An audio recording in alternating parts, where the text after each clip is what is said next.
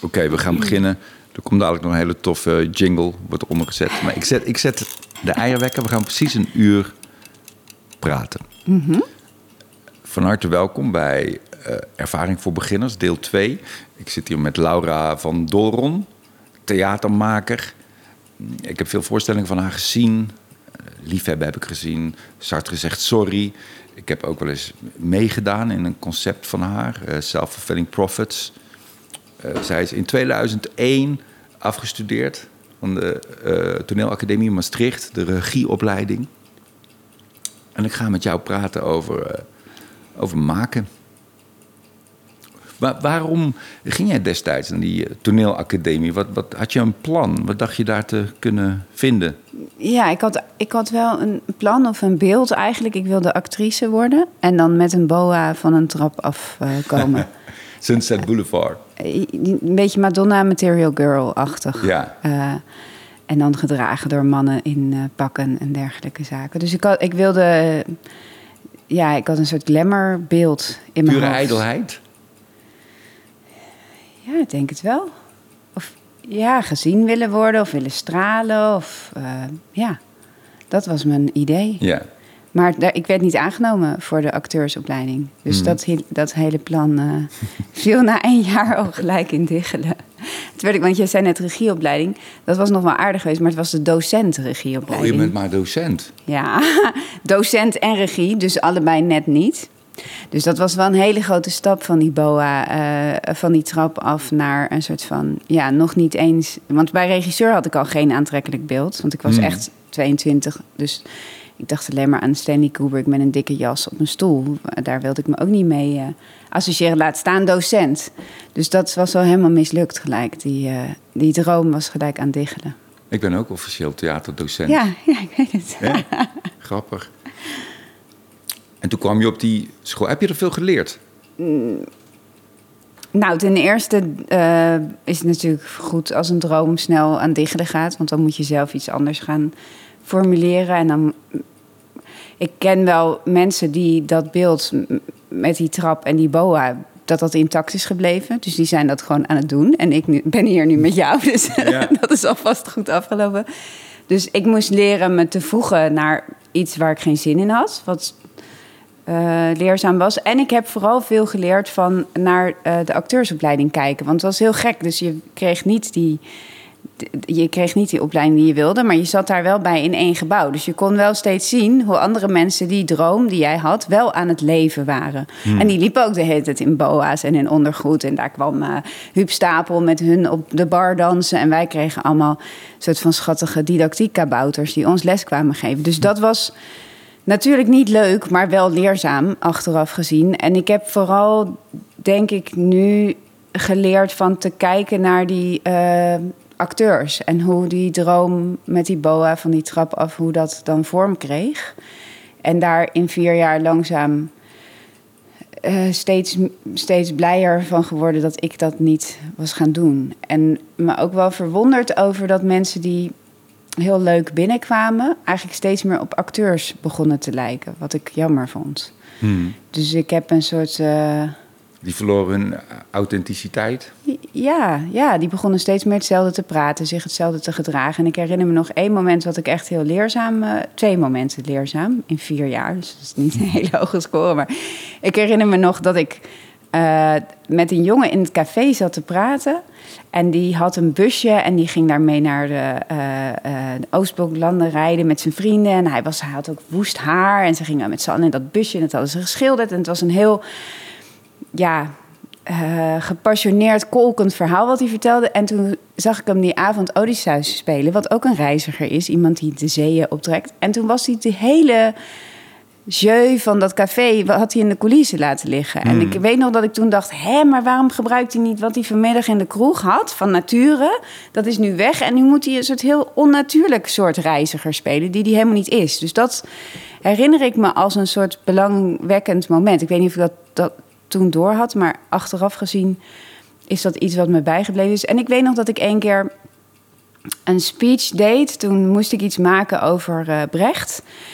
En toen dacht ik opeens, ja, maar Brecht zou nooit iets hebben gemaakt over de Brecht van zijn tijd, namelijk een oude knar waar hij klaar mee was. Dus ik heb toen niks over Brecht gedaan, maar ik heb verteld: ik ben de nieuwe Brecht, dus ik ga het niet hebben over Brecht.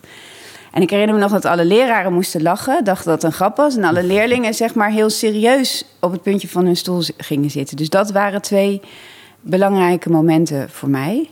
Ehm, en als je dat destilleert, wat, wat, wat, is dat dan? Is het dan? Wat is de les? Van dat, dat het gaat om uh, authenticiteit? Om, nou, om niet echt een dat, dat, dat het mij daar in ieder geval om gaat. Dat dat mij pijn deed en dat er veel leerlingen werden afgewezen in dat eerste jaar... die ik echt... Ik, ik zag ze binnenkomen en ik zag gelijk... jij bent te leuk, te eigen, te grappig, te gek, te onzeker, te kwetsbaar. Allemaal dingen die ik hoog acht.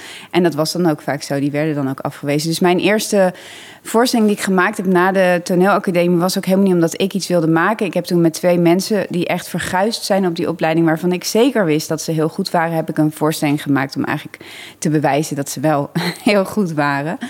En... Ehm, eh, of goed in mijn uh, perspectief dan. En ik heb altijd het gevoel gehad dat dat een soort fijne start is geweest. Omdat ik niet echt bezig was met zelf iets maken, maar veel meer uh, me inzetten om die mensen een, het podium te geven wat ze verdienen. Wat een soort fijne, niet gespannen manier is om aan je werk te beginnen. Door je niet te veel met jezelf bezig te zijn, maar te denken: hoe kan ik deze mensen zo'n prettig en veilig mogelijke context geven? Een context die die school, wat mij betreft, uh, niet had gegeven. En uh, die mensen, daar, daar, daar, werk ik trouwens nog steeds mee. Dus dat waren ook echt mensen waar ik heel erg van uh, hield en hou. Ja, wat was de les? Ik heb denk ik vooral veel gehad en dat ik eigenlijk niks was toen ik van die opleiding afkwam. Ik was niet echt docent en ook niet echt regisseur.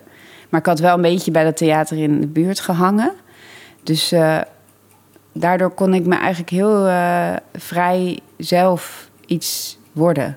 Ik had geen beeld. Dat beeld was gewoon in het eerste jaar kapot gegaan. En dat is daarna kwam er niet opeens een nieuw beeld of zo. Dat... En ook geen nieuw plan? Nee, ik heb nog steeds nooit echt plannen. Ik heb gewoon vaak wel uh, zin om iets te doen. Maar ik, heb, ik ben, niet, ben best goed in het nu en niet zo goed in de toekomst. Hmm. En tot nu toe heeft elke keer als ik in het nu iets doe, heeft dat wel een consequentie voor de toekomst. Dus ik denk daar ook niet zoveel over na. En dat heb ik na mijn opleiding ook niet echt uh, gedaan. En ben je, ben je nu iets? Ik bedoel, je was niks toen je van school afkwam. Ben uh, ja, wel. Uh, maar hoe zou ik dat noemen? Want ik zat net te denken aan, want jij zei dat je wilde praten over maken. En ehm, maken klinkt voor mij bijna te. Ehm, Lego-achtig? Te dwingend. Ik zou ik zou eerder zeggen, als, als er iets uit mij komt, dan laat ik iets toe. Dus ik ben het niet aan het maken, maar ik ben eerder iets aan het loslaten dan iets aan het vastpakken. Maar loslater, zo zou ik mezelf niet noemen. Maar ehm, ja. Maar op een gegeven moment is het toch ook praktisch werk wat verricht moet worden. Er moeten toch op een gegeven moment zinnen op papier komen. Dat, dat is toch gewoon maken. Ja, ja, maar ik, ik, ik heb wel steeds meer een werkwijze ontwikkeld waar ik bijvoorbeeld die zinnen ook alleen maar die zinnen kunnen zijn. Ik werk heel erg kort op de bal, dus ik heb een voorstelling waar ik alleen maar improviseer. En ik maak ook voorstellingen die ik in een dag uh, schrijf. Dat zijn die antwoorden op bijna alle vragen? Of een antwoord? Een antwoord op, alle vragen, ja. ja. En, uh, en uh, ik doe dat volgens mij zo, zo snel en zo improviserend, omdat ik dus niet te veel wil maken. Ik vertrouw mezelf niet. Als ik het ga maken, ga ik het vaak leuker maken of braver maken of veiliger maken. En als ik, dat, als ik daar niet de kans toe krijg, is het minder leuk, minder veilig en, en uh, beter, vind ik. In mijn perspectief van wat goed is inmiddels. Ja, ik zou dan, ik zou zelf dan bang zijn dat als ik. Maar alleen maar improviseer, dat, eh, de, dat het kwalitatief gewoon niet goed genoeg is. Omdat wat ik alledaags denk en vind, denk ja, dat, dat, dat vinden denk ik heel veel mensen. En juist omdat ik er langer over nadenk en het op een grappige manier kan vertellen, dat, daarvan denk ik dat dat de, meerwaarde is. Maar dat heb jij niet. Nee, als ik er langer over nadenk, dan. Uh, ten eerste vind ik als heel veel mensen denken alleen maar een pre. Dus ik heb helemaal geen behoefte om origineel te willen zijn. En die behoefte die heb ik altijd gevolgd. En volgens mij ben ik redelijk origineel. Dus ik denk dat dat voor mij werkt om, om dat originele eh, terzijde te schuiven. Dus ik, ik zeg liever dingen waarvan iedereen denkt dat ze het ook al eens gezegd hebben. Dat is dan vaak niet waar. Maar, maar dus ik, ik vind herkenbaarheid of, of, uh, of uh, universaliteit niet echt iets waar ik bang voor ben. Dus dat is een angst die ik niet heb.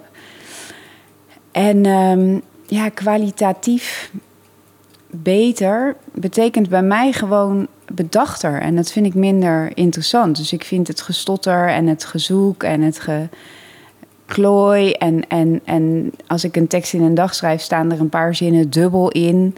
Uh, en staat er ook een zin in waar ik me voor schaam. Maar die zin blijkt dan achteraf best wel kwalitatief goed. Dus uh, mijn definitie van kwaliteit is, uh, is zo dat het juist dat zoeken en dat dat zoeken en dat vinden, dat dat allebei nog in het product mag zitten, wat mij betreft. Omdat ik vind dat als je mij drie niet goede zinnen hoort zeggen, zijn die twee die wel kloppen meer waard of zo. Dus ik wil dat wel delen met het publiek. Die, die zoektocht naar die ene zin waar je 100% achter kan staan.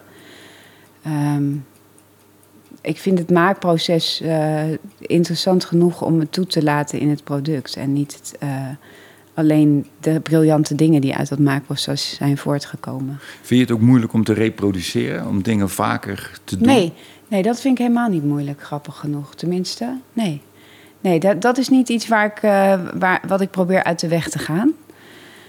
Um, maar ik moet je ook zeggen dat ik wel inmiddels heb heb gemerkt dat zo'n tekst die ik in één dag schrijf ook voldoet aan mijn kwaliteitseisen. Dus daar word je, de eerste keer dacht ik natuurlijk, wat, wat de fuck doe ik? En dat bleek gewoon helemaal een tekst te zijn waar ik achter sta. Dus, dus, um... En dat is gewoon een tekst van een, een monoloog van een uur. Zo, die schrijf je in een dag. Ja. kun jij. Ja. Zo. Ja, maar dan kan ik dus niks anders. Ik kan niet nadenken, ik kan niet twijfelen, ik kan niemand om raad vragen. Ik ben ook echt een eigenlijk een heel erg perfectionist. Dus het is een manier om de perfectionist in mij voor te zijn. Als, als die gaat kijken naar die tekst, dan gaat hij daar van alles. Het is ook een hij, hoor ik. Ja. nou goed, in ieder geval wordt er dan van alles. Een theatermaker, hè? Vul me ja. op. Geen theatermaakster. Nee, dat is waar. Nee, maar dan, uh, dan wordt er van alles geschrapt en, en braver gemaakt en netter gemaakt en affer gemaakt. En dat zijn allemaal dingen die ik. Uh, liever niet toelaat in mijn werk. En ik heb ook wel een maar hekel je hebt dan aan... ook niet zo'n... Sorry dat ik je onderbreek, maar je hebt dan ook niet zo'n goede editor in je hoofd blijkbaar... als die het steeds braver gaat maken. Want je kan nou ja, ook een die editor, hebben die het gaver maakt... en die het, die het stoerder maakt, of, of stoerder. Die, die, Nee, maar dat woord stoerder, dat zou die zeker doen. Maar dat wil Ja. ik dus niet. Ja, Ehm, ja, nee, ik vind hem niet zo. Ik, ik, heb, hem, ik heb hem liever niet erbij. En Nee. ook allerlei mensen die er van alles over gaan zeggen en zo. Ik bedoel, als ik zo'n stuk in een dag schrijf, kan ik gewoon tegen iedereen zeggen: oprot. Ja. het. Dus het is ook een manier om de totale controle te houden. Ehm, dus het lijkt eh, een soort van heel dapper, maar het is ook wel een manier om, om. Ja, het voelt echt als een bevalling. Dan mag je ook helemaal bepalen hoe het moet en waar iemand zijn hand moet leggen. En dan eh, eh, ben je ook de baas over de creatie. En dat is wat ik afdwing ehm, door eh, zo te werken. Jij gebruikt nou bevalling. Eh, is het niet zo dat alle ouders hun eigen kinderen wel een beetje overschatten ook? Dat dat ook moet, omdat je het anders niet groot kan brengen en niet zoveel erin investeert. Nee, ik denk niet dat we onze kinderen overschatten. Ik denk dat we de andere mensen onderschatten. Mm. Dat we iedereen zo zouden moeten zien, zo volledig en zo vol liefde als onze eigen kinderen. Ehm, ja. Ja, het klotige is dat we niet genoeg tijd hebben om al die mensen zo goed te verzorgen ook. Eh, Je kan het allemaal Nee, wel dat is waar. Ja, nee, dat klopt. Maar ik denk dus niet dat tot- ik mijn kinderen overschat. Ik denk dat ik iedereen die ik zo dichtbij zou hebben... en waar ik inderdaad zo dagelijks voor zou zorgen... eh, dat ik daar evenveel eh, aan zou zien en evenveel van zou houden als van mijn kinderen. Het is maar een soort van... Ik weet ook nog, toen ik geen kinderen had, was ik veel closer met mijn vrienden. Hmm. En daar had ik een, eenzelfde soort liefde en, en, eh, en ehm, ontroering voor als ik nu voor mijn kinderen. Dus het is gewoon net dat die twee leiers gewoon het dichtstbij staan, waardoor je ze kan zien. Maar als die er niet zouden zijn, zou ik denk ik andere mensen even dichtbij laten. Maar Klinkt een, beetje, be- klinkt een beetje verlicht. Alsof je een beetje verlicht bent. Dat je in staat Ja, in het om- echt niet. In het echt zeker niet. Maar in mijn werk heb ik wel een manier gevonden om te zijn wie ik wil zijn. En dat is zeker een verlicht iemand. Ja. Ja. Maar ik denk dat als ik zo eh, bijvoorbeeld improviseer of, of zo snel schrijf, dan, dan is het wel een verlicht iemand die nog met vlekken in haar nek en trillende handen op dat podium staat. Dus dat is ook een consequentie van die snelheid. Dat je niet together bent als het af is. Dat je echt, echt met doodsangst in je ogen er staat. Dus dat is ook wel een beetje om dat verlichten ook weer wat... De tek, ik denk dat de woorden die ik in zo'n dag schrijf best verlicht zouden kunnen zijn... maar de manier waarop ik ze breng zijn dan weer licht amateuristisch. Wat ik zelf een leuke combinatie vind. En als er bijvoorbeeld een grapje in staat... ik heb dat niet gezien nog. Dus ik heb gewoon een stroom woorden op dat papier gegooid. En als er een grap in staat, dan kom ik daar tegelijk met het publiek achter. Dus dan lach ik ook mee. Dus dat vind ik ook een hele leuke consequentie van zo snel schrijven. Dat je eigenlijk samen met het publiek gaat ontdekken... wat heb ik eigenlijk geschreven? Je, je, je bent...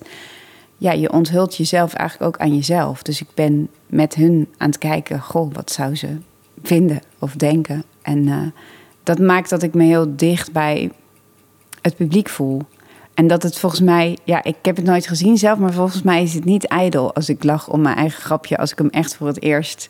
Ja, dat is de eerste keer. Ja. En de derde keer. Nou, nee, dat, dat komt er niet van. Die tekst wordt gewoon in de prullenbak eh, Ja. gegooid. En de dag daarna komt er weer een andere. Dus er wordt ook heel veel wegge. En wordt het vastgelegd? Is het, of is het alleen maar voor Nee, dat die moment? avond met jou bijvoorbeeld was niet, is niet vastgelegd. Nee. Nee. dat is gewoon weg. Ja. Maar dat is ook mooi. Ja. Ja? Ja, vind ik wel. Dat is wel voor mij de essentie van theater. De, de tijdelijkheid en van het leven misschien. Dus ik vind dat niet erg.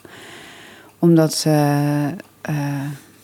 nee, ik heb daar ook eh, nooit interesse in gehad. Ik heb eigenlijk echt al heel veel gemaakt en heel veel geschreven. En als je mijn laptop ziet, dat is echt een vuilnisbak. De dingen hebben geen titels, hebben geen plek. Dat is allemaal, ik heb daar geen tijd voor. Ik heb het idee dat als iets belangwekkend is, dat het wel blijft. Er zal vast wel een zin van die avond die ik toen heb geschreven... eh, ergens zijn blijven hangen en later ergens nog een keer in teruggekomen zijn. Maar nee, dat is, vind ik niet... Er, er moet een enorme dosis eh, zelfvertrouwen zijn bij jou om, om, om op deze manier te kunnen en durven werken. Ja, dat is ook wel zo. Ja, nou ja, maar ook een wantrouwen dus naar het proces van langer en rustig werken. Ja. Ik bedoel, daar kun je je ook vragen bij stellen. Waarom durf je dat niet? Maar inmiddels heb ik hier vertrouwen in. Ja, Hoe, zeker. hoe kom je aan dat? Was dat al zo? Ben jij eh, als Obelix eh, ooit in een ketel gevallen? Nee, nee, met dat ben jij? Ja. nee, maar hoe, hoe is dat nee, ja, ik ben door mijn gekomen? ouders wel eh, met veel gejuich ontvangen. Dus ik praatte heel veel. En mijn- dit is een verhaal, een overlevering van mijn moeder. Dus da- dat weet je nooit of dat echt helemaal klopt. Maar ik geloof het graag, want ik heb er veel aan. Maar die heeft mij verteld dat vrienden wel eens vroegen van... Goh, vind je dat niet veel? Dat heel de dag dat praten. En toen zei ze, nee, ik luister heel graag naar haar. En ik herinner me dat mijn vader dat ook deed. Dus ik, heb, ik ben geboren de overlevering gaat dat ik geboren werd en mijn mond opendeed. En dat er twee luisteraars waren die dat met veel gejuich ontvingen. En eh, daar hoefde niet heel veel aan geschaafd en gedaan te worden. Het was gewoon eigenlijk, hebben ze mij geleerd. Als jij ergens binnenkomt en je doet je mond open, dan is het een feest. Dus dat heb, die, die, die boodschap heb ik ergens verankerd in mezelf. En zo kom ik dus ook vaak binnen. Van, hallo, ik ben er. En dan wordt het natuurlijk vrij feestelijk als iemand met dat gevoel eh, binnenkomt. Dus dat is een groot eh, geschenk wat zij mij gegeven hebben. En daar doe ik nog steeds mijn voordeel mee, denk ik. Help jij wel eens eh, jonge thema- theatermakers? Eh, als een soort ja, coach? Als een Jawel, ja, ja, ja. Ja, heb ik wel gedaan. Eh, een, een cabaretier. eh, Emilio, toch? Ja, Emilio ja. Guzman, ja. En ehm, ik zit te denken, theatermakers, ja, nou ja, ik zeg ook wel eens zo wat dingen hier en daar tegen mensen. Dus jawel, ja. En ik probeer ze vooral te bevrijden van eh, strengheid. Dus ik probeer die zachte... wat eigenlijk wat mijn ouders voor mij hebben gedaan toen ik net geboren werd... dat probeer ik dan een beetje voor hen te zijn. Of Dat het te- allemaal de moeite waard is. ja, dat het goed is. En dat het beter wordt als je dat denkt. Dus ook al Ja. is het bagger, als je denkt dat het goed is, Ja. het wel iets Ja. beter. En eh, ja, ik vind dat. Ik zou het fijn. Ik denk dat het publiek het ook ziet als iemand zichzelf ruimte toestaat. En als iemand er op een podium staat vanuit vertrouwen. En ehm, dat een bepaalde mate van kwetsbaarheid daardoor ook mogelijk is. Dus dat overstijgt voor mij ook wel de tekst en het gepriegel daaraan. En, Hmm. eh, maar goed, ik moet eerlijk zeggen dat Emilio's grapdichtheid wel daalde toen hij met mij ging werken. Hmm. Dus ik bedoel, eh, het is ook spannend als ik met mensen ga werken. Ik heb ook wel met acteurs gewerkt die daarna gewoon niet meer wilden acteren. die gewoon zeiden, wat En nooit onzin. afgevraagd van, Ja, nee, ja, echt. Die, die, die wiens carrière ik niet heb geholpen. Want die wilde eigenlijk met mij werken, maar ik ging dan weer wat anders doen. En die had ik echt een beetje verpest. En Dus- hoe dan? Nou, dat als je eenmaal hebt gemerkt wat er gebeurt, als je daar als je zelf staat en je staat jezelf dat toe en je staat er in liefde en ontspanning, dat dat gewoon zo lekker en zo aantrekkelijk is, dat als daarna een regisseur tegen je zegt, ja, maar zo, zo loopt die persoon niet, dat je dan denkt, die persoon bestaat helemaal niet, Ja. ja, dan heb je toch een probleem. Met sommige regisseurs, met de meeste. Maar is dat je zegt, als je daar staat als jezelf, sta jij op het podium daar als jezelf of als een. Eh, of als het, het theatraal interessante gedeelte van Nee, jou? zeker niet. Dat lijkt mij, als ik zelf ga denken wat het theatraal interessante gedeelte is, valt iedereen in slaap. Daar moet ik echt niets mee, mee bezighouden.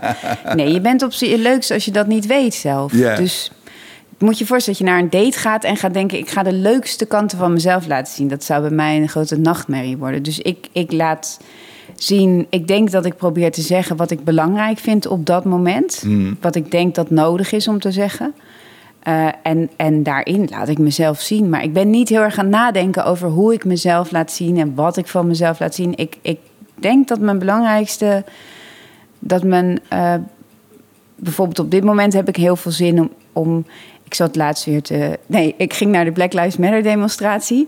En ik stuurde een vriend van mij eh, een sms'je. Ook een beetje om stoer te doen. Van ik ga daarheen, ik deug. Ik ging naar de Bijlmer, stoer. Voor de tweede keer in mijn leven. Eén keer voor een kunstproject en één keer voor een demo. Dus oké, die metro pak ik niet heel vaak. Maar goed, ik pakte hem. Een beetje trots op mezelf. Dus ik stuurde hem een berichtje van... Ga je ook, ben je ook in de Bijlmer? Weet je, alsof dat heel erg vanzelf spreekt dat je in de Bijlmer zou zijn. En toen stuurde hij terug... Nee, ik heb ademhalingstraining. En toen zei ik, oh grappig, want het zijn allemaal borden hier met I can't breathe. Dus misschien moet je... eh, Dus geniet er extra van, ook namens de vertrappelde der aarde. En eh, toen dacht ik, oh, dat is iets wat ik op het podium ga uitwerken. Dat, dat wij allemaal op meditatiekussens onze ademhaling en lekker ademhalen. En dat er mensen zijn die niet de luxe hebben om, om op zo'n kussen te zitten. En überhaupt dacht ik na over kwetsbaarheid. Dat dat in mijn werk een soort belangrijk... ehm, belangrijk thema is. En toen ik die mensen met die gebalde vuisten daar zag staan, dacht ik: oh ja, kwetsbaarheid is echt een luxe product. Hmm, je moet op een ja. bepaalde manier al veilig zijn. Wat ik dus door mijn ouders heb ik die veiligheid gekregen, maar de maatschappij heeft die veiligheid ook nooit eh, van me afgenomen. Eh, en ik vind dat iedereen op een meditatiekussen uiteindelijk terecht moet komen. Dus ik ga het niet dissen of zo, want dat is veel te makkelijk. En ik vind het ook waardevol. Maar ik dacht wel, oh ja, het is wel echt een, eh, een hele grote luxe. En, en eh, tegen iemand die al een knie in zijn nek heeft zeggen... "We- we Kom eens in contact met je kwetsbaarheid. Nee, die moeten in contact komen met kracht en met woede. Want ik belde een andere vriend en die vroeg ik... Ja, ik ga naar een demo, dus ik vond het wel heel belangrijk om iedereen te laten weten. En die zei, ah ja, nee, woede is niet zo mijn ding. Toen dacht ik, ja, dat kan je zeggen. Ja. Als er geen knie in je nek zit. Ja. En als je kan ademen en op meditatie kunt. Dus nou ja, goed. Dan, ik denk dan niet. Ja, dat is dan wie ik ben in het echt. En de kans dat dat op een podium komt vandaag of morgen is vrij groot. En dan ga ik zoeken naar dat ik niet die mensen die op een meditatiekussen kunnen zitten dis. Integendeel, want ik vind dat iedereen daar moet zitten zoveel mogelijk. Maar dat ik wel een relativering daarin aanbreng en zeg... besef je hoe rijk je bent en hoe dankbaar je mag zijn dat je kan en mag ademhalen. En dat, dat kwetsbaarheid, eh, dat woede je ding niet is, dat dat ook een enorme ja, voorrecht is om dat te kunnen zeggen. Ja, ik zit te denken, het lijkt alsof jij helemaal geen e- eelt hebt op je eh, ziel, als er zoiets bestaat als een ziel. Veel comedians laten ook hun eelt zien en hun eh, eh, verdedigingsmechanismen tonen ze. Ja, maar ik ga nooit mijn, zeg maar, mijn.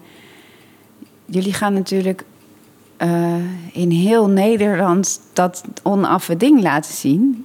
En ik zit gewoon heel veilig in een ruimte. Ik koester het zelf en dan zeg ik: Dit is het. Dus ik ben niet altijd zo aan het toetsen. En ik heb altijd het idee dat dat toetsen bij het publiek, dat dat veel eelt. kapot maakt ook. Ja, nee, dat jawel. eelt is er al. Ik denk dat het, dat, dat, eh, dat eelt, dat is er al. Me- Ja? Mensen, ja, dat denk ik wel. Dat, niemand heeft een soort ideale opvoeding of een ideale middelbare school. Er zijn frustraties. eh, je, je, krijgt uiteindelijk niet het meisje wat je wil. Of je wordt, er, gebeuren allemaal dingen in het leven... waardoor je je ook gaat beschermen tegen, tegen het leven.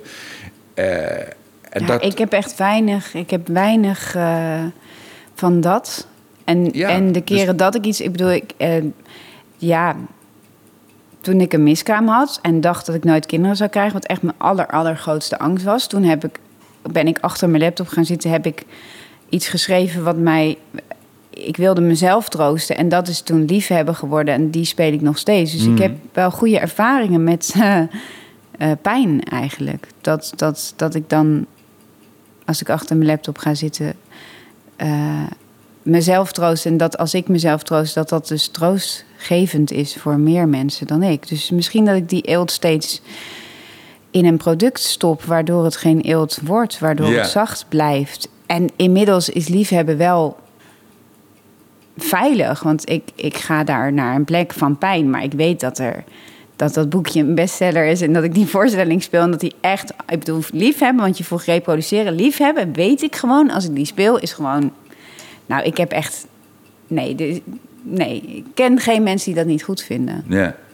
Dus dat is wel ook veilig, maar dat Ik heb ik die vorm ook zo mooi. Het is eigenlijk een opsomming, hè? ja, en het werkt gewoon. Wat ik daar heel erg veel plezier aan heb. Het gaat over lachen door je tranen heen. Dus ik doe expres steeds een verhaaltje waar je hart van breekt. En daarna een grappig verhaaltje. En dat wisselt Ja. zich zo af. En dat is gewoon een feest.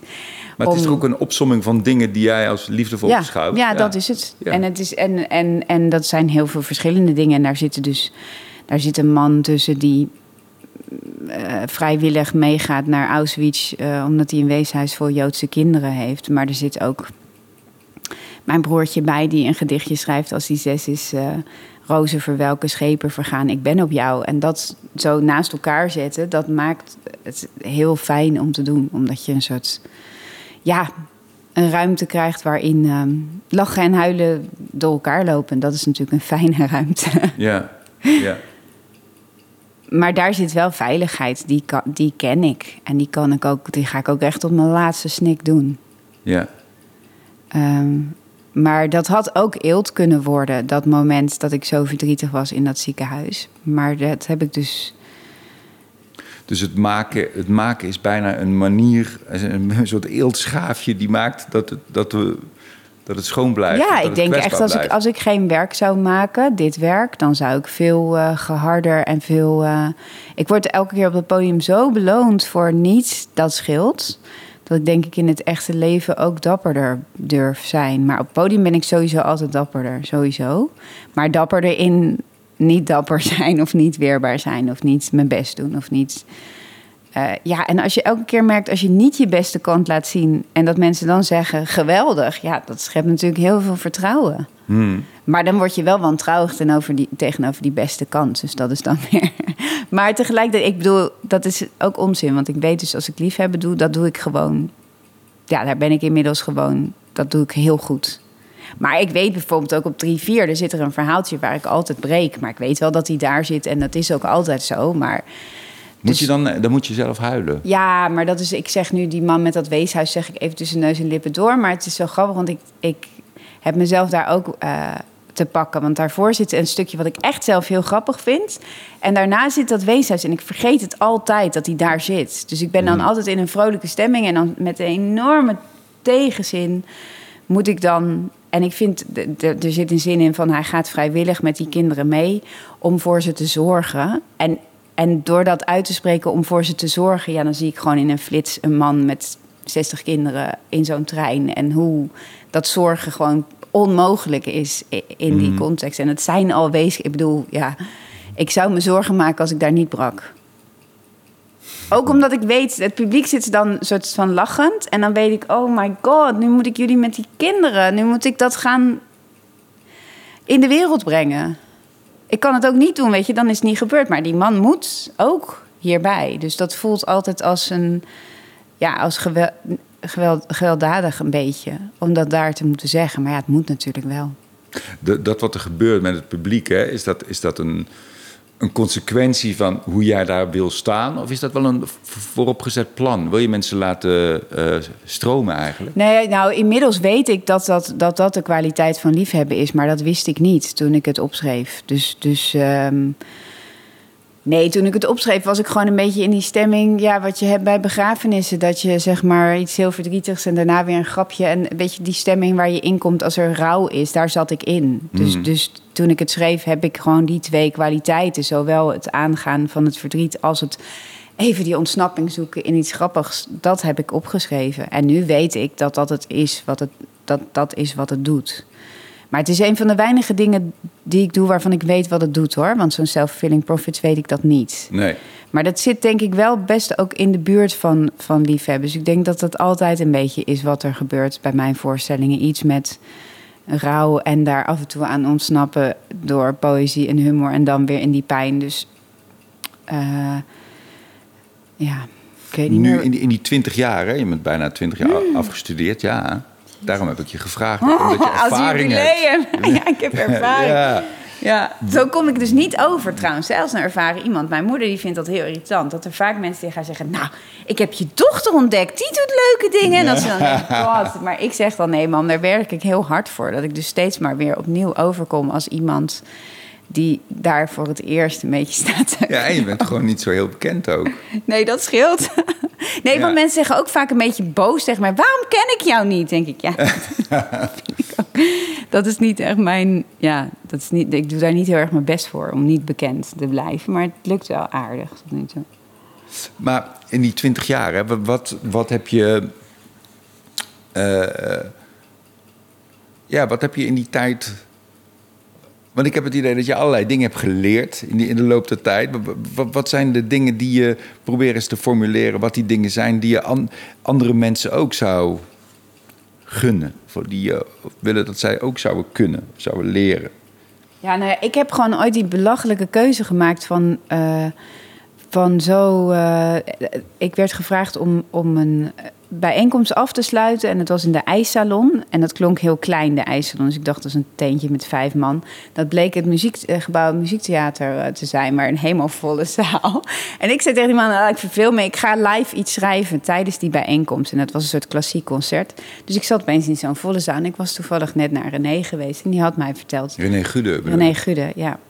Die had mij verteld uh, uh, dat hij... dat, dat het ging heel slecht met hem en dat had hij verteld. En ik heb dat toen verwerkt. En um, dat bleek heel goed te werken, dat live schrijven.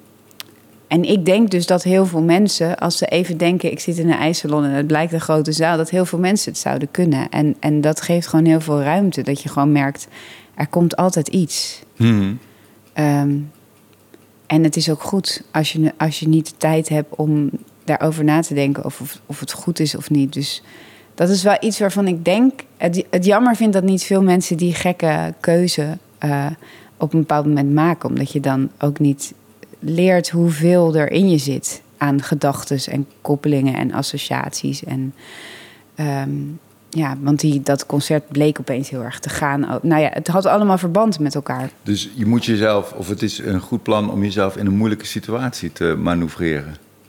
Ja, ja. En, en, en die situatie is dan misschien zo moeilijk dat je dan wat liever voor jezelf bent. Mhm. Dat heb ik echt wel. Als ik daar zit, denk ik, nou, het is wel heel, heel gaaf dat ik dit überhaupt doe. En daar ontstaat een soort mildheid vanuit. En, en vanuit die mildheid komt gewoon heel veel taal bij mij. En ik denk dat er meer mensen rondlopen die dat zouden kunnen. Ik heb ook al een paar mensen in die positie gebracht door met mij zo te werken. En uh, dat blijkt ook zo te zijn. Het zou natuurlijk nog mooier zijn als je niet in een moeilijke situatie hoeft te zitten en als die mildheid er überhaupt is. Maar daar ben ik zelf dan ook nog steeds niet. Dus en, de mildheid is mild, mild naar jezelf. En niet, ja, ik vind het wel heel stoer dat ik dit überhaupt doe. En ik denk ook altijd bij zo'n bijeenkomst, want ik doe het vaak. Ik heb het ook laatst bij Binnenlandse Zaken. En ik doe het echt bij best wel chique bijeenkomsten... waar iedereen zich honderd jaar heeft voorbereid. En ik kom dan helemaal blanco. En dan denk ik altijd, nou ja, als ik faal... dan is het goed dat er ook iemand vandaag is die faalt. Dus dan, daarmee geef je jezelf natuurlijk een heerlijke positie. Ja, en, en hou je dat vol als je dan vervolgens Nee, faalt? als ik er aankom... Nee, maar ik, ben nog, ik heb nog nooit gefaald. Je hebt nog nooit gefaald? Nee, echt niet. Ja, Even denken hoor, nu zeg ik iets en ik weet dat ik een keertje dat het echt niet klopte. Eh, ja, toen had ik mijn publiek, snapte ik niet. Dat was bij het Financieel Dagblad in de Schouwburg. En het ging over vluchtelingen. En ik sprak ze aan alsof het Frascati-publiek was. Alsof het publiek was wat het met mij eens was.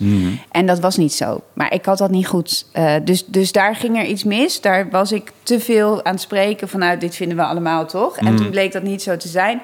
En toen kreeg ik een meneer die heel hard tegen mij ging roepen. Gelukkig was toen een heertje, die ging het voor mij opnemen.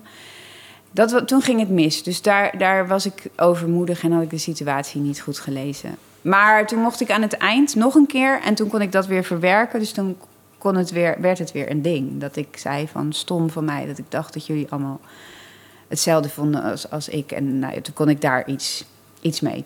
Dus dat kwam ook wel weer goed.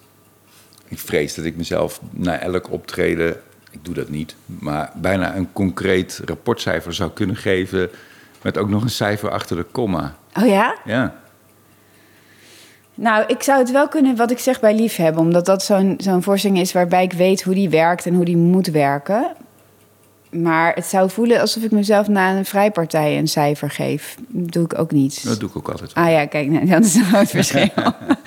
nee, maar het voelt ongepast om bepaalde dingen te Ja, vatten nee. en te vangen. En ho- ook hoogmoedig, omdat ik langzamerhand wel weet dat als ik denk dat het niks was, dan is het natuurlijk helemaal Nee.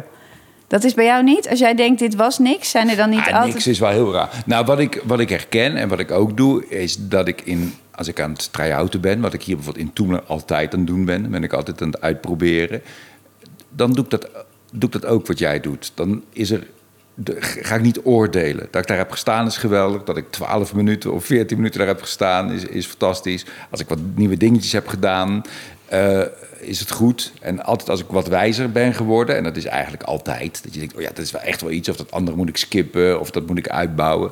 Dan, dan ben ik eigenlijk eh, al heel erg eh, blij. Dus dan oor- oordeel ik eigenlijk ook niet. Maar als het eenmaal, ik maak ook wel uiteindelijk een, een avondvullend programma. Waar mensen, weet ik veel, bijna 30 euro voor, voor, voor dokken. En dan wil ik wel dat het, dat, dat het goed is, ja. En dat, ja, dan wil ik wel dat het aan bepaalde maatstaven voldoet. En dan, dan eh, want ik speel dat spelletje natuurlijk ook. Stand-up comedy is ook een vorm waarin je eigenlijk suggereert dat je hardop aan denken bent en van het ene onderwerp op het andere komt. Maar dan, ja, dan weet ik wel precies wat ik doe. En op een gegeven moment weet ik ook, ja, dat klinkt zo economisch, maar ook wat het maximaal haalbare is. Of hoe hard of hoe zacht of hoe. Ja, da- dan wordt het wel een soort parcoursje waar ik zo goed mogelijk doorheen fiets. En dan ben ik ook niet meer zo de, de maker en niet meer zo de kunstenaar, maar de, de uitvoerende. De uitvoerende. En dat Ja. een andere sport is dat. En dat vind ik ook een hele leuke sport. Ja, nee, ja. Mijn definitie van goed is gewoon. eh, Kijk, ik heb het vaak over kwetsbaarheid en, en je overgeven aan het leven en loslaten. Dus ik vind dat de manier waarop ik daar. Als ik dat helemaal gecontroleerd zou doen, zou het gewoon de, de boodschap ondergraven. Dus ja. Ehm, ik probeer vorm en in. Dus het is wel degelijk ook een, een keuze die de maker maakt, waar de actrice soms natuurlijk heus wel van baalt. die zou er soms ook wel eens iets, met iets willen staan, wat gewoon af is. Die staat daar altijd maar weer met van die Ja. blaadjes te bibberen. Maar ja, dat is mijn definitie van goed. Is gewoon dat, dat het niet goed moet zijn in de zin van lekker of af of, of gecontroleerd. Of, maar dat er een bepaalde mate van eh, onafheid in moet zitten. En eh, dat mensen moeten eigenlijk bijna moeten denken dat zij het ook zouden kunnen. De mensen in de zaal. Ja. Ja. Dus virtuositeit, ik, ik heb die wel, maar die geef Doe ik je thuis. Ja, in een ruzie ben ik bijvoorbeeld opeens heel scherp. En, en, maar die kant is niet zo mooi. Die laat ik liever in de coulissen liggen. Maar virtuositeit, ja, mijn virtuositeit zit in dat ik dus steeds opnieuw mensen denken... oh, wat is dit voor een leuk jong talent met rimpels inmiddels. Maar dat dat, dat steeds weer voelt alsof je iets heel prils of iets heel eh, nieuws... of iets niet bedachts, alsof je daar getuige van mag zijn. Dat is dan waar mijn virtuositeit zit. Maar ben je wat dat betreft helemaal eh, eerlijk op het podium?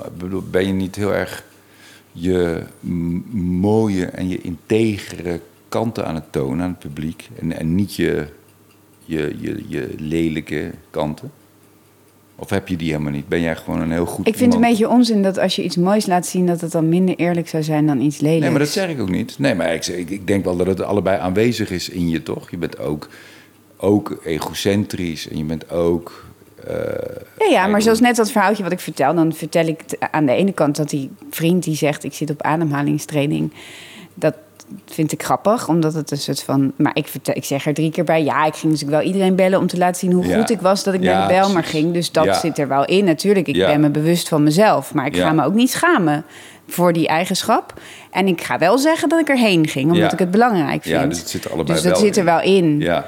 Er zijn denk ik wel dingen die mijn geliefde over mij zou kunnen vertellen, die ik er niet in leg. Maar dat zijn dan ook echt. Ik heb natuurlijk wel blinde vlekken. En ik doe niet heel erg mijn best om die. Ik geef al genoeg weg. Dus er mag zit ook. volgende week hier in deze podcast. ja, jouw vriend. Luister graag. Maar ik probeer het wel te doen. Ja, ik bedoel, in mijn staat van theater heb ik gezegd dat toen ik gebeld werd, dat ik als eerste dacht: kut. Als ik tien jaar geleden was gebeld, toen was ik nog een lekker wijf. Eh, waarom word ik nu pas gebeld? Want nu moet ik als een soort minder lekker wijf, dan zal ik echt iets moeten gaan vertellen. Dat is niet iets waar ik super Dat trots op begrijp ik ben. helemaal niet. Ik heb hem gelezen toevallig Ja, ik weet dat jij dat niet. Ik begrijp er helemaal niets Maar van, ik noem dit zegt. voorbeeldje wel als, als voorbeeld van dat het een gedachte is waar ik me voor zou kunnen schamen. Dat vind ik niet mooi, dat ik dat denk. Dat ik Nee. dat zo belangrijk vind. Dat ik dus een lekker wijf ooit was en dat ik toen met alles wegkwam. En dat ik nu ouder ben en dat ik nu dus denk dat, dat, ja, dat het eigenlijk te laat is om nog op die manier ehm, invloed te kunnen hebben. Dat is toch een grapje? Dat is toch niet zo? Je, dat- dat- Nou, dat was de eerste gedachte die ik had. Van, Ja. Jezus, tien jaar geleden. Toen was ik ook even zo'n hypeje. En ja, dat dacht ik wel. Van jammer, te laat. Maar goed, dat werd een geweldig verhaal... waar heel veel vrouwen zich in herkenden. Dus ik bedoel, het feit dat ik dat dacht... dat is alleen maar heel fijn. Maar Ja. ik bedoel maar te zeggen dat dat niet iets is... waarvan ik denk, jippie, hier kom ik nou even goed mee voor de dag. Want natuurlijk gaan allemaal mannen zeggen... nou, dat snap ik echt niet. Nog erger, je bent toch nog steeds mooi, weet je. Zo, dat, heb ik alsof- nooit, dat heb ik nooit gezegd. Nee, Laura. nee, jij zou dat ik niet zeggen, gezegd. maar er waren dus mannen die dachten mij daarmee te helpen. Terwijl het gaat daar niet om. Het gaat om dat ik die gedachte heb en dat die gedachte niet alleen ik is, maar dat er ook een, een context is waardoor ik die gedachte heb. En die heb ik onderzocht. Ja. Eh, mezelf. En de context waarin ik werk, waardoor ik dus dat soort gedachten heb. Ehm, maar goed, ik noem het maar als iets waar ik niet heel trots op ben. En eh, ja, wel meer dingen. Ik bedoel, ik weet nu ook in de, in, de coronatijd... elke keer als ik ergens mag horen, dan, dan... Jij ontlast nu eigenlijk mijn geliefde. Want als ik niet af en toe veel taal kwijt kan... dan krijgt hij allemaal Laura van Doren voorstellingen de hele dag. Ik bedoel, dat is ook niet iets waar ik heel trots op ben. Dat ik moet zenden. Dat is wel iets wat ik zal zeggen... eh, als iemand me achter een microfoon zet, zoals nu. Maar er zijn natuurlijk dingen die een therapeut eruit zou krijgen of een psycholoog eruit zou krijgen, waar ik zelf ook nog verbaasd over zou staan te kijken. Maar die zou, als ik ze eenmaal onthuld heb met een psycholoog of een therapeut, zou ik het wel verwerken, ja. Maar, het is je bent nooit nodig. in therapie geweest, Flo. Nou, bij een zenmeester heb ik wel. Dat, dat zit er dichtst bij in de buurt. Ik ga daar naar een soort retraite waar je vijf dagen de vraag eh, krijgt: eh, zeg me wie je bent. En daar steeds antwoord op geeft. Dat is heavy. En eh, die heeft mij ook wel de schaduwkant van dat, dat mijn ouders mij ontvingen als een soort van wonder. Die heeft mij daar ook wel de schaduwkant van laten zien. Dat ik daarom ook denk dat ik altijd een wonder moet zijn om te mogen existeren. Hmm. Ehm, dus eh, die zei van, ja, maar je was geen wonder. Je poepte gewoon en je plaste en je moest eten. Anders was je dood gegaan. Je hebt je ouders niks gegeven. Die hebben jou iets gegeven. En toen was er echt een enorme... Maar goed, dat vertel ik nu ook weer hier, weet je wel? Dus Ja. nee, ja. De geheimen die ik voor het publiek heb... dat zijn de geheimen die ik voor mezelf heb, denk ik. En die zijn er tal, talloze. Maar als ik blijf maken... dan worden die misschien onthuld voor mezelf ook. Het is grappig, in de eerste aflevering van Ervaring voor Beginners... toen praatte ik met eh, Robert Alberding Tijm... en toen hadden we het daar ook over. Dat de kern ook, ook van stand-up comedy, dat die vraag van wie ben ik... en eh, dat het een hele essentiële vraag is, Ja. ook voor een... zeker voor een comedian. En wat jij doet lijkt daar toch wel heel erg op. Het is ook Ja. gewoon een persoonlijk verhaal van hoe je naar de wereld kijkt, hoe je naar jezelf kijkt, hoe je naar de medemens kijkt. Ja, het lijkt heel erg op. Ik, ik denk dat ik, als ik in deze scene terecht was gekomen, was dat het ook geworden. Maar ik heb het heel erg in voor een publiek gedaan eh, die andere verwachtingen had en die ook mij. Daardoor heb ik andere dingen mezelf toegestaan. Dus ben ik niet zo grappig. Ja, terwijl je wel heel erg snapt van ook wat de kracht is van het, eh, het contrast tussen eh, het, het grappige Ja, en ik snap het, dramatische. maar ik kan het niet. Ik heb het niet in de vingers. En daar heb ik ook niet aan gewerkt in mijn carrière om het in de vingers te krijgen. Maar je vertelde net dat je in die monoloog eh, liefhebben. Dat ja, dat wel heb ik, maar dat heb ik echt gezien bij het publiek. Dat heb ik nooit kunnen Ja. van tevoren. Heb, eh, ik, ik heb het zomaar opgeschreven als een stroom. En dan blijkt er Hmm. een soort grappig, bijna perfecte verhouding tussen humor en verdriet in te zitten. Maar ik kan dat niet. Ik kan ook nooit, echt niet, een grap ergens bijschrijven of inschrijven. Ik weet het niet. Nee. Zoals, ja, misschien heb jij dat wel, maar in het echt zeg ik ook maar wat. En de ene keer is wat ik zeg leidt tot een lach en de andere keer niet. En ik heb daar geen controle over. Nee. En nu ben ik in mijn carrière ook nog eens extra een pad opgegaan waarin die controle zoveel mogelijk weg is. Dus, dus ja, nee, ik, eh, ik heb, ik kan, Want ik geloof wel dat het heel goed, inderdaad heel goed werkt. Dat als mensen lachen, zijn ze zo eh, eh, on- onbeschermd eigenlijk. Zo onbewaakt en ontwapend. En dat er dan iets open gaat. En dat je door die opening eh, eigenlijk ja, heel veel dingen kan stoppen. Ja, nee, dat ook klopt. ontroer- Dat eh, klopt. ontroering. Of ja. weer, Maar waarom, ik maak denk ik vaak bijvoorbeeld als ik op een podium sta, als ik denk, oeh, het is nu wel een beetje heavy, dan maak ik een grapje ook om mezelf even Ja. eh, lucht te geven. En dat werkt dan meestal wel. Maar dat kan ik dan alleen maar. Maar jullie doen het natuurlijk ook met en voor het publiek. Ik kan het dus niet achter mijn tafel. Nee. Maar ik denk dat ik wel inmiddels weet hoe ik, als de sfeer een beetje, als het echt een beetje te heftig wordt, dat ik daar iets over of mee kan doen om het, om het open te breken. Want soms heb ik het idee, maar ook wel door de gesprekken die we hebben gevoerd, dat je, dat je ook wel iets tegen humor hebt. Nee, ik denk dat in de hemel geen humor meer nodig is. Dat, dat, dat, ik denk dat humor een eh, labmiddel is. Een fantastisch labmiddel, wat we hier nog nodig hebben. Maar ik denk als je verlicht bent, dat je het niet meer nodig hebt. Ik denk dat humor wel altijd iets stuk is. Mhm. En, en dat, dat het uiteindelijk... eh, eh, dat als die wond geheeld is, dat die pleister, die hartstikke leuk is zolang je die wond hebt, maar dat die pleister dan niet meer nodig is. Dus ik vind humor niet het, het summum. Het is een soort traptree naar verlichting. Maar als je daar eenmaal bent, dan. Ja, wie is dat dan? Heb je mensen... Ja, Nee, de hemel, hè, daar ben ik niet geweest. Nee, nee, nee, daarom. Dus- We, we, we moeten het natuurlijk wel hier, tot nu toe, in ieder geval hier doen. En dan zijn er natuurlijk eh, tal van eh, pijnpunten, tegenstellingen, die allemaal, die tegelijkertijd waar zijn en waar je het mee moet doen. En dan... En, en humor is zo'n fantastisch middel om die spanning die dat oplevert te, te, te ontladen en om het Ja, draaglijk maar te ik maken. denk dus dat ik iets meer dan jij denk dat humor veel dingen verhult. Waar het altijd Mhm. de schijn heeft van onthullen. En zeker in de comedy, waar ook een soort bepaalde code inmiddels is. Waar je weet, ah, nu komt die toon en dan komt die ontlading. Dichtheid. Een- Grapdichtheid, Ja. maar ook dus wel iets met dat humor een manier is om mensen van je af te duwen in plaats van je naar je toe te komen. En dat zal heus niet altijd gelden, maar mijn intuïtie is, is denk ik dat eerder. Ik denk dat jij eerder denkt dat humor iets is wat onthult. Ja, ja, en verbindt ook. Dat denk ik, ja. Ja, verbindt ook. Nou, maar daar ben ik ook met je eens. Dat denk ik ook. Hoewel het ook vaak iemand nodig heeft om uit te sluiten, om die verbinding tot stand te brengen. Hmm. Dus er moet ook vaak iemand de lul zijn en die is vaak afwezig in de zaal. Hmm. Dus ehm, het is een misschien soms bezoedelde verbinding. Die, eh, eh, maar dat is niet helemaal waar. Er zijn natuurlijk grapjes waar niemand, waar niemand, eh, waar niemand uitgesloten hoeft te worden en die toch die verbinding tot stand brengen. Maar het is ook helemaal niet erg. Ik vind het helemaal niet erg. Humor ten koste van anderen, zoals dat dan heet. Dat is ook helemaal prima als er maar heel veel verschillende soorten anderen, inclusief jijzelf, ook aan bod komt. Niemand is. is ik vind dat iedereen het recht heeft om beledigd te worden. En iedereen heeft het recht eh, dat, er, dat er grapjes over worden gemaakt. En we, we zijn er ook allemaal. We zijn er ook rare, allemaal maar rare eh, mensen die ons van alles inbeelden. En, en iedereen Het is toch leuk juist dat iedereen ook een beetje voor de gek wordt gehouden. Dat is ook een teken van, van verbinding en van vriendschap en van liefde.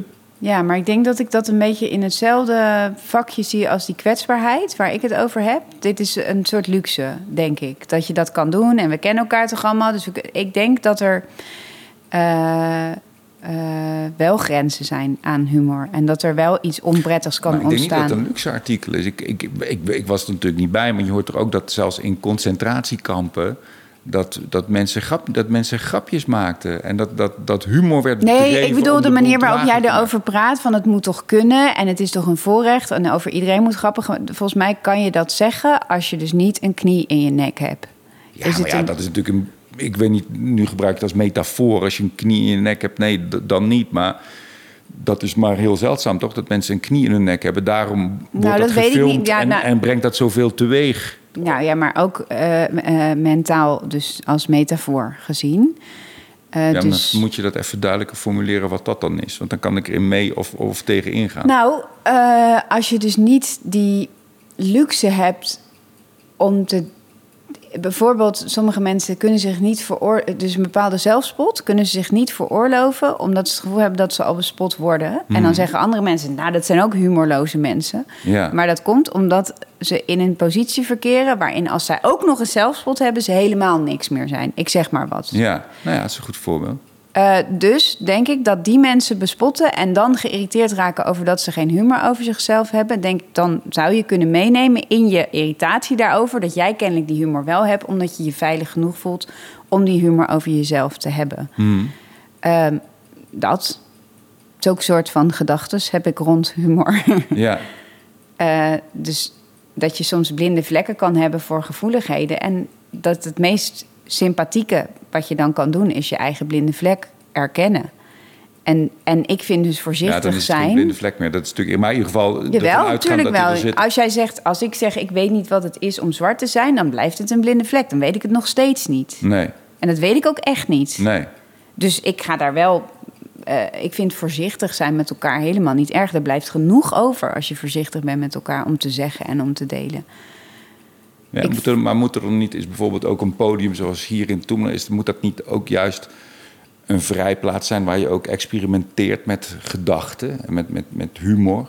Ja, maar dat is toch altijd, komt dan toch een beetje op hetzelfde neer, die experimenten van iets zeggen wat eigenlijk niet kan. En dat iedereen dan, oeh, het kan eigenlijk niet. Ik vind dat niet zo interessant. Ik ben meer geïnteresseerd in dat je zoekt naar wat jij echt wil zeggen. En als daar zo'n gedachte bij komt kijken, prima. Maar als een soort van spel met die grenzen, dat vind ik ja, ook bij kinderen niet zo interessante Nou, het fase. lijkt nu wel belangrijk te worden. Door, bijvoorbeeld nu is er een, eh, een aflevering van Faulty Towers. Is, eh, heb je het gelezen? Die, de, de Don't Mention the War aflevering is van een BBC-streamingdienst afgehaald. Omdat het misschien ook kwetsend Hè, dat is. ging toch over Going with the Wind? En iemand zei dat, Dat toch als voorbeeld? af. En iets van Little Britain en nou ook een aflevering van Faulty Towers. Dat gaat maar door. Misschien is het ook wel iets wat toch ook bevochten moet worden.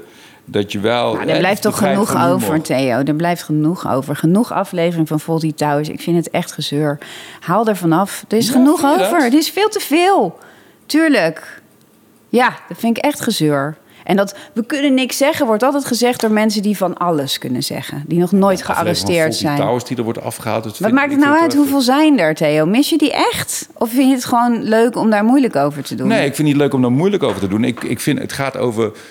Ik vind dat heel veel mensen en heel veel kunstuitingen bestaansrecht hebben. En ik ben, ik ben gewoon tegen censuur ook. Ik ben ook voor mijn kamp. Ik vind dat dat ook. eh, eh, Ja, met een goede in. Ja, maar ik vind dat dingen wel goed gekaderd kunnen worden. Bijvoorbeeld, ik hoorde van Gone with Maar the je Wind. bent voor censuur dus. Ben je ook voor boekverbranding? Moeten er ook boeken verbrand worden die, die niet oké zijn?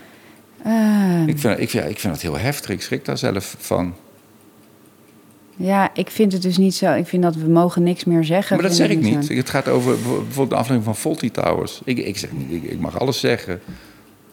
Nou ja, goed. Ik, nee, ik heb er helemaal geen probleem mee als die verdwijnt. Ik, heb ook, ik vind bijvoorbeeld zelf eh, een slimmere op, eh, optie om wat ze met Gone with the Wind doen. Ze dus een, een, eh, een stuk bij waarin ze uitleggen dat de slavernij, zoals die afgebeeld wordt in de film, niet helemaal klopt. Ja. Dus dat is zeg maar, de film blijft intact en er wordt een laag aan toegevoegd. Dat vind ik zelf een elegantere manier om met Ja. dit soort dingen om te gaan. Dus dat het niet weg hoeft, Maar dat het eigenlijk interessanter wordt, omdat het wordt geplaatst in de tijd.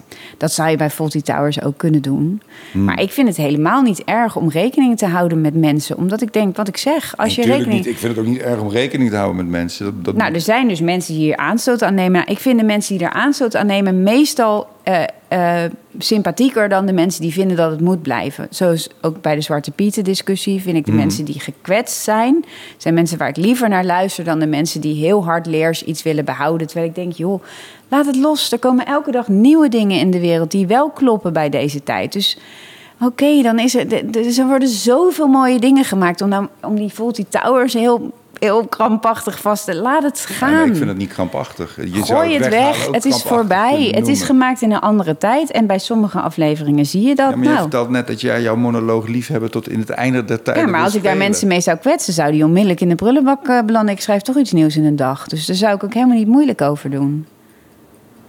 Die- Bijna bij alles wat je maakt zijn er mensen die je kwetst. Als je een grapje maakt over suïcide, dan zit er altijd iemand in de zaal die ja, maar dan kent zeg die ik. zelfmoord heeft gepleegd. Nou, ik heb heel weinig mensen gekwetst met mijn werk. Denk ik. Hmm. Of, ze, of ze maken zich niet kenbaar. Maar ik, bijvoorbeeld zo'n grapje van mijn broertje... die dan een gedicht schrijft... Roze, voor welke schepen vergaan ik ben op jou. Dat kan je misschien niet voorstellen. Maar moeten mensen heel hard om lachen... als je een goede pauze laat Roze, voor welke schepen vergaan. En ze verwachten liefde voor jou. En dan komt er ik ben op jou. Dat, dat is een totaal tandeloos... ehm, eh, geweldloos grapje. En dat vinden mensen echt heel erg grappig. Dus, en dat soort van grapjes heb ik vaak in mijn werk. Of ten koste van mezelf. Nou, daar kwets ik ook niemand mee, behalve misschien... Nee, zelfs mensen die heel veel van mij houden niet. Want daarnaast... Dus ja, ik geloof dat het mij redelijk lukt om, eh, om Ja, geen mensen kwetsen. pijn te doen. En ik vind het niet zo nodig, misschien. Nee, ik vind het ook niet nodig om mensen te kwetsen. Maar ik denk dat een consequentie van. Kijk, het, wat ik heel mooi vind aan, aan wat jij doet, is dat jij op het podium jezelf eh, toont en, en laat zien wie je bent. Ik, maar ik wil dat ook graag. Alleen als ik mezelf toon en wie ik ben en zeg wat ik denk, dan zijn er wel mensen die gekwetst worden. Ja, maar van- dat vind jij toch ook fijn? Dat is toch ook waar jij... Nee hoor, ik ben helemaal niet uit op mensen kwetsen. Nee, helemaal niet. Nee, maar je zegt wel dat je dat belangrijk vindt... dat, dat, dat ieder het recht heeft om beledigd te worden. Nou, dat recht deel Nou je dat- uit. Dat, en kan mensen soms een consequentie zijn van, van hoe je denkt. Ja, ik heb ook... Maar jij gaat toch op zoek naar grenzen? Dus dan voel Nee, niet dan per maak se. Nee, nee, ik ga niet naar, op zoek naar grenzen. Alleen, ja. Nou ja, je experimenteert met gedachten. Dan, dan vind je het dus ook spannend om dat ben ding... geen, te- ik denk niet correct. Ik ben niet iemand die continu de hele dag politiek correct denkt. En, eh, en wat ik op het podium doe, dat is natuurlijk weer spiegeling van, van, van, van hoe ik denk. En ik vind het, ook, ik vind het juist ook wel mooi om dat, om dat ook te Ja, tonen. oké, maar En niet- jij mag zeggen wat geen, jij... Ik ben geen voorbeeld van een goed mens en van kijk eens hoe goed ik ben en jullie moeten zo- zo zijn als ik of zo. Dat heb ik helemaal niet. Ik beweer ook niet dat ik oké ben. Maar ik vind dat, ik vind dat, ja, ik vind dat wel mooi aan, aan de kunstenaars die ik bewonder, dat die, van de comedians die ik bewonder, die ja, zich ook ja, tonen in, in, wie ze zijn. Vind ik ook mooi aan wat jij doet. Alleen dat zijn, dat zijn allemaal verschillende soorten mensen. Het moet niet alleen maar de mensen zijn die niemand kwetsen, die zich mogen tonen. Nee, zeker niet. Dat vind ik ook niet. Nee, maar ik, ik, ik bedoel... En het is ook niet helemaal waar wat ik zeg. Want in dat grapje van die vriend die die ademhalingstraining doet... Als ik dat zou vertellen, zou hij zich mogelijkerwijs gekwetst voelen. Ik denk dat ik dat voorkom doordat ik mezelf ook een beetje belachelijk maak. Doordat ik naar die demonstratie ga en hem bel uit een soort ijdelheid. Ehm, ja, ik zou heus ook wel mensen gekwetst hebben. En het kan ook wel heel lekker zijn om af en toe te voelen... ja, die groep vind ik geloof ik echt stom. Alleen ik kom er gewoon vrij snel op terug meestal. Dus het voelt altijd wel even van... nu geloof ik dat ik hem heb. Maar ja, dat valt dan vaak uit mijn vingers. En dan laat ik dat ook weer zien. Zijn er heel concreet dingen die je, eh, die je nog wil leren? De, de komende 10, 20 jaar dat je op het podium staat. Heb je iets ontwikkelen? Nee, ja, ik denk dus niet zo na over de toekomst. Dus ik vind dat heel. eh, Ik zou wel. ehm, wat ik echt zou willen, mijn grootste held is Eckhart Tolle van de kracht van het nu. En die heeft zo'n heldere visie op het leven. Die hoeft zich nooit voor te bereiden, geen letter op papier te zetten. Die gaat gewoon zitten. Eerst neemt hij een veel te lange pauze, waardoor iedereen eerst denkt: gaat hij nog praten? Dan in een soort staat van meditatie raakt. En als mensen het echt denken: hij gaat nooit meer wat zeggen, zegt hij wat. Wat heel leuk. Hij is ontzettend grappig. En hij gaat gewoon zitten en praat. Dat wil ik. Zonder context gewoon overal kunnen gaan zitten, je mond open doen en dan komt er gewoon uit waar jij denkt dat het leven over gaat. Dat wil ik het liefst. Dat is toch ook een beetje een, ook een, beetje een goeroe. zeg Ja, zeker weten. Nee, maar die kant gaat het op. Nee. ja, ja. Ja, en die laat hij dus ook wel zien dat die. En, of James Baldwin, die heeft dat ook. Die, ik weet niet of je die kent. Nee, ik een ken zwarte, Tolle ken ik wel. Heb ik een ook zwarte gelezen. Eh, filosoof uit de jaren zestig. Die echt toen al dingen zei waarvan je denkt: hé, maar dat is gewoon. En die is zo fantastisch. En ja, dus mensen die een visie hebben en. Oh, ja, nou komt die super gave eindtune. Dankjewel, Laura. Het was eh, fijn om met je te praten. Ja. Eh, ja, sorry dat het zo abrupt stopt, maar dat, is- dat is het concept. Dit is het hele concept. Nou, ik heb gelukkig mijn ambitie om goeroe te worden nog net op tijd kunnen kenbaar maken. Dankjewel en dank jullie wel voor het luisteren naar Ervaring voor Beginners, deel 2 met Laura van Dorel.